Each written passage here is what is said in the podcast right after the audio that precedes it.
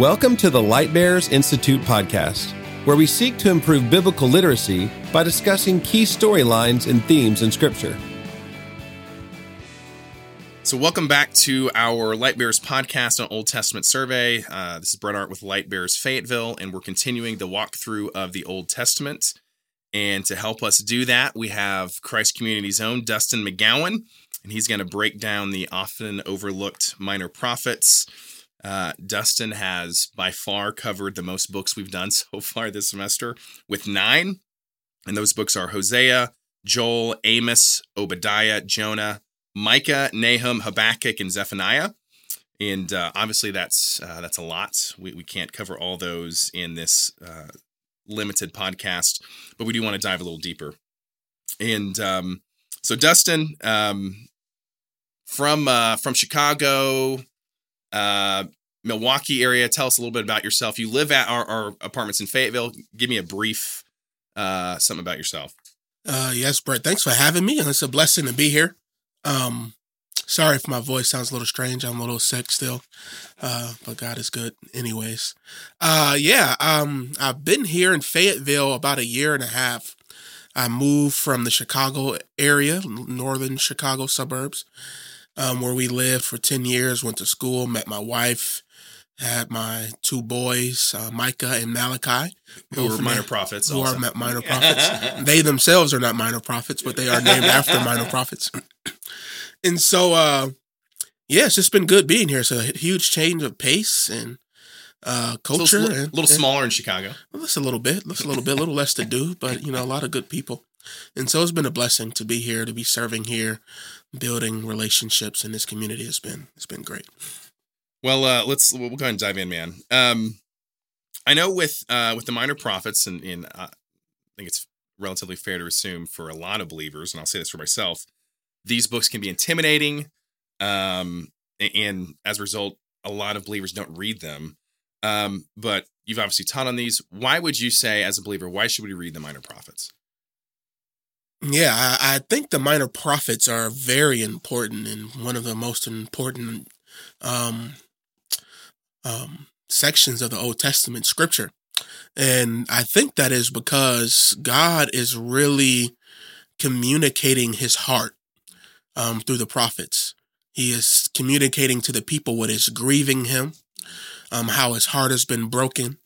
And he's communicating also the hope that he um, has for them and their futures and what he um, longs for and plans to do for them um, the minor prophets um, really give us a glimpse into the reality that God is serious about sin um, and he will act on it.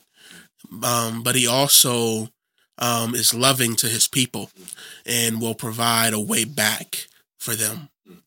And uh, the the the tension that we have when we see the minor prophets is that we struggle with it um, because the minor prophets are written very poetically.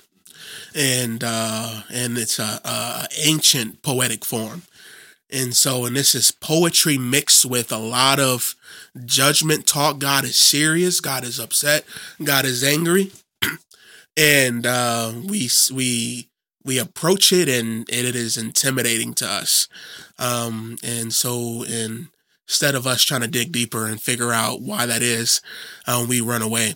Um, but I think the minor prophets is a blessing to us that if we really take some time, take a step back, and really um, peel back the layers of the minor prophets, we really see God's heart um, and really see some real um, teaching uh, moments for us and how we can connect with God and better and be more faithful to Him. Yeah, you. Uh, one of the things I liked when you you taught for us, you you kind of talked about what, what a prophet is and, and why um, why the minor prophets were, were necessary at that point in, in Israel's history. So, talk a little bit about that of of what is a prophet and and why were they needed at this point in history yeah um, even before that i, I want to make the distinction between um, uh, foretelling and forthtelling, um, which is a point that I made when I spoke at, um, to the to the large group. Uh, we think about the term prophet, and we really think only in this idea of predicting the future, things that will come uh, things that uh, um, God is saying will come down the pipeline, and we really see it in we we think about prophet as equal to the term psychic, Right. Right. uh, strictly a predictor of the future, and that's not what God is wanting us to see. That's not what He has ordained for the office. Um, but it's more. There's two senses of the word prophet. There's foretelling and there's forthtelling, and so foretell is to give this peek or this glimpse of to what is going to happen in the future. God is communicating this will happen. I will do this. And some of the aspects of that are speaking to Israel's future hope, but there's also messianic um, aspects of that too. My my the Savior will come and he will do this. He'll be faithful in this way. He will um, bring this about. Um, but that's uh, less than a quarter of, uh, if even that, of uh, prophetic um, writings. Um, but ma- the majority of it is forthtelling, and forthtelling is proclamation. And so it's preaching, um, speaking on behalf of God. What thus says the Lord? What does the Lord have to say now in this time for this people? Kind of like what uh, your pastor or minister or whoever does on the Sunday um, um, on Sundays doing preaching, doing a sermon, is he is doing forthtelling. He is proclaiming and declaring the word of the Lord, and that is what prophets are doing. And so um, the the role comes in because one, there is this removal of God. He he takes his spirit away um, from people, but there's also people claiming to speak on behalf of the Lord, knowing what the Lord has to say about these things, about what direction He's giving His people, what is happening. And God comes in the Pentateuch and He tells them that I will send people who will speak um, on my behalf um, and will um, communicate the things that I have to say and where the people are going, where I am leading them. And there will be foretelling aspects of that as well. And he gives them a way to know um, if that prophet can be trusted or believed. And he says if the prophet um, prophesies or says something and it does not come to pass as they said it, then that person is a false prophet, and that person should be removed from among you, stoned, or um, or you know punished for that. That person is not of of the Lord. But whatever the Lord speaks and declares will come to pass. Um, and so that's how the Lord has set up the office and the purpose um, that He has given it. And so a lot of the people that we come in contact with um, in the Old Testament um, operate in prophetic office um, to some degree, um, starting with um, Moses um, and down the line. Most of the major characters operate and function in some sort of prophetic, you know. That's that's helpful, man. As as far as the the, the foretelling, the forthtelling. Uh, um, even for me, I mean, I, I remember you saying that uh, as far as understanding if that makes sense. Uh, um, but anyway, I, I agree. We've had a lot of students who have who have think of that the office of prophet as more of a Cleo, Miss Cleo, uh, fortune teller. But that brings that brings a lot of insight and helps us better understand these books, which is great. Um, so why why um, why the minor prophets? Why are they called the minor prophets? We've we've covered Isaiah. Uh, is this is this because of their role, their importance? Uh, why the minor prophets? These these nine books. Um, it's because they really don't matter. No, I'm just kidding. uh, no, uh, the reason that they're called minor prophets is simply because they are um, more brief in writing and length Small. than those of um, who had who had the passion and desire and the the the unction from the Lord, the unction from the Lord to write long drawn out uh, um, prophets prophecies from the Lord. And so the minor prophets are simply shorter in nature versus Isaiah, Jeremiah, Ezekiel, um, uh, or Isaiah, you know, as longer um, narratives of uh, what the Lord is communicating to his people. and that's we bring that question up simply because we've we've we've had a few students wonder uh, why are they called the minor prophets? Is that because their message isn't as important? And obviously, that's that's not the case. And so, simply as you put, they're shorter. Uh, like Obadiah, uh, I think, and you, you, correct me if I'm. I think that's the shortest book in the Old Testament. And so, um, if you're listening, students, it's it's not because they're less important. It's because they're shorter. yeah, and so they're brief, but they're heavy. Yeah, absolutely. truth. Yeah, and absolutely. so do not uh, read over it because, or skip it because you don't think mm-hmm. it um, has substance but it is it is you know saturated and heavy in substance and a very um, brief writing you can get knocked off your seat with the amount of uh, with the weightiness of what god is saying. To that point a little bit of uh, of the weightiness of it i know you talked on this and obviously we can't um uh, we don't have time to to go through each each of the nine minor prophets that you covered but but as far as the weightiness of that the themes of some of these books um I mean, what what are as, as you've taught on these before, as you've studied, what are some of the themes uh, that show up in these books uh, in in the Minor Prophets? Um, the primary things that we see um, consistently um, is that God, um, above all else, values um, justice and righteousness, and that those who um, do not uphold that standard um, will be judged for not doing so. And so we see consistently through the narrative of Scripture that God is calling to his people, that he is looking for those who would be faithful, who would be uphold righteousness and justice. And um, he is condemning those for not doing so. We also see the fact that God is communicating that his wrath, his anger is not everlasting, but his love is everlasting.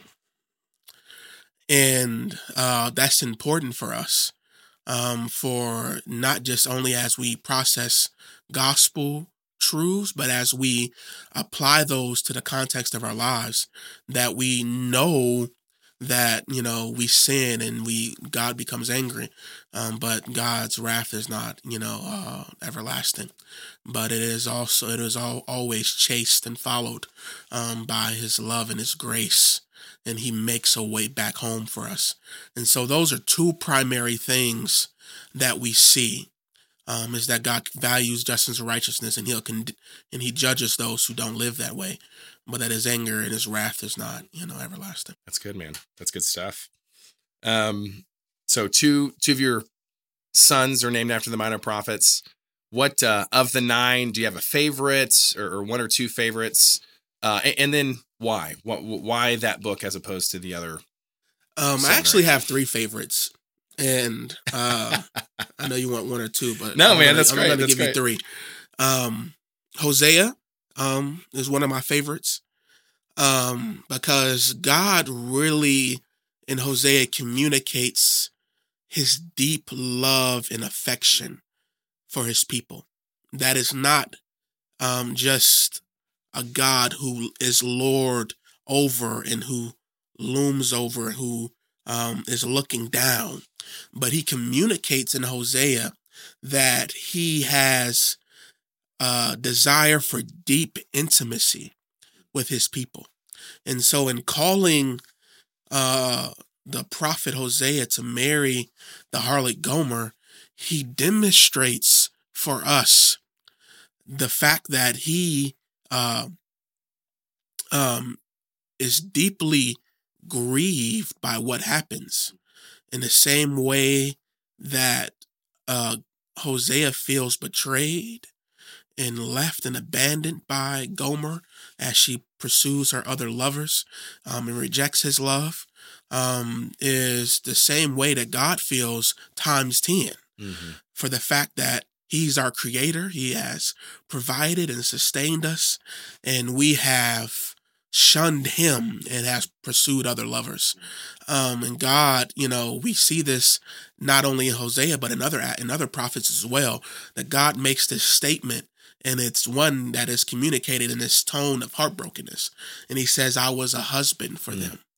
Very really intimate, very, yeah. yeah, very intimate. Saying that is how deeply and how intimately I have known you and loved you, the way that a husband loves his wife or wife loves um, her husband, and um, when the intimacy is that close and and um, uh, then the heartbreak is is all the more great. And so God is communicating that in, in Hosea. And I also really like uh, Jonah because we really see in Jonah that God has uh, a great heart for the nations and that it is not solely focused on the nation of Israel, but he has desired for them to be a witness to the nations um, because he values them and longs for um, all the people of the world um, just as much.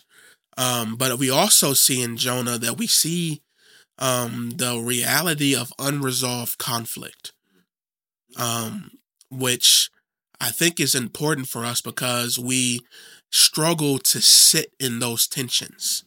We see this prophet Jonah who um, has uh, an issue with the scandal of God's grace. that God is loving enough to save anyone who would come back to him. And that does not sit right with Jonah. He doesn't believe that that's just of God. And it is the just and loving nature of God that causes him to flee. It is not his wrath. It is not mm. his anger. It's not any of those aspects of God's yeah, character. But he is upset with God because God is loving and merciful. Um, and the thing in Jonah is that we that that tension is never resolved. Yeah, it, it ends. It ends the, a little. The, yeah, yeah, the the prophet the the writing ends, and we still see Jonah um, acting like a child, mm-hmm. um, pouting, um, he hasn't repented. He hasn't turned away from his sin. Um, he's he's basically had this sort of uh, false or fake faux repentance in the belly of the fish, um, and he and he reluctantly goes and does what God tells him to do. But even after they repent, he is upset about the fact that they repent and turn away. Um, and um, we see that the pages in and we never know what happens to Jonah. We never know if he turn, you know, you know, comes around. Um, and and I think that's important for us because we struggle in life um, with various issues, yeah. and sometimes a lot of things are unresolved. Um, when we die with those things being unresolved, right. um, and that and that's prayers that we have for people that we love, um, for them to be able to, to come to the light. That's prayers for personal struggles that we have, mm-hmm. um, that we wrestle with for life. Um, and um, those things aren't unresolved. Um, that that points to Jonah points to the future hope of the gospel, that um, um, that there's an eternal hope that God will resolve all things, and even if in our um, finite existence, those things don't come to pass or that those things aren't fully realized, that the hope of the gospel is that God um, brings all those things full circle Amen. eventually. That's good. And good lastly, uh, um, this is Micah, and this is the why I named my son um, um, after this book. Uh, it's because God communicates in Micah that he most values justice and righteousness.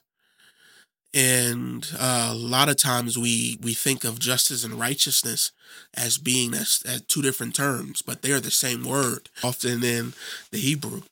And what God is saying is that He cares not only for what we claim with our mouths to profess, but he cares what we do and how we treat people.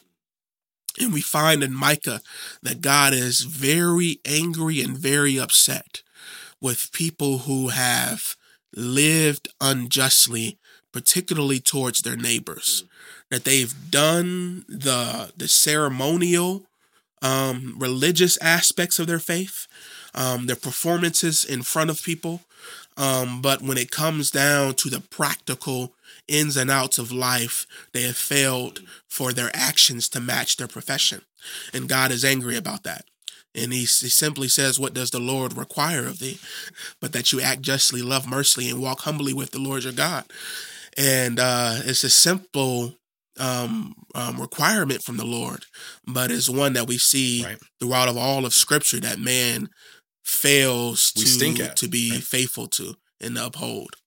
And so uh, God um, says He's angry about that. But the beautiful thing in Joe and Micah as well is that God says that one day he will right all these things um, and that he will you know um, solve um, the disputes of nations that you know men will take take turn their swords and use them as pruning hooks and they will study war no more that there will come a time where God's perfect justice and peace is realized on the earth. And that is a hope that we can look forward to. Um, and that gives us the ability to rest in the Lord, knowing that He will um, make all things new. And that, I mean, that right there, if, if any listeners wondering if they should read the Minor Prophets, those three books right there are, I mean, what, what a message for the church today and for us as believers, all of those, man. Um, well, thanks for coming. Thanks for uh, walking half a mile to be here, man. No, it was it's good. I'm I'm I'm, I'm blessed to have the opportunity to come and to share and to communicate um, why God has given me a passion for these prophets, and hopefully, um, um, you and the students um, sense that, and um, it encourages them to dive deeper. Praise God. You've been listening to the Light Bearers Institute podcast, a production of Light Bearers Ministries. For more information, visit lightbearers.com.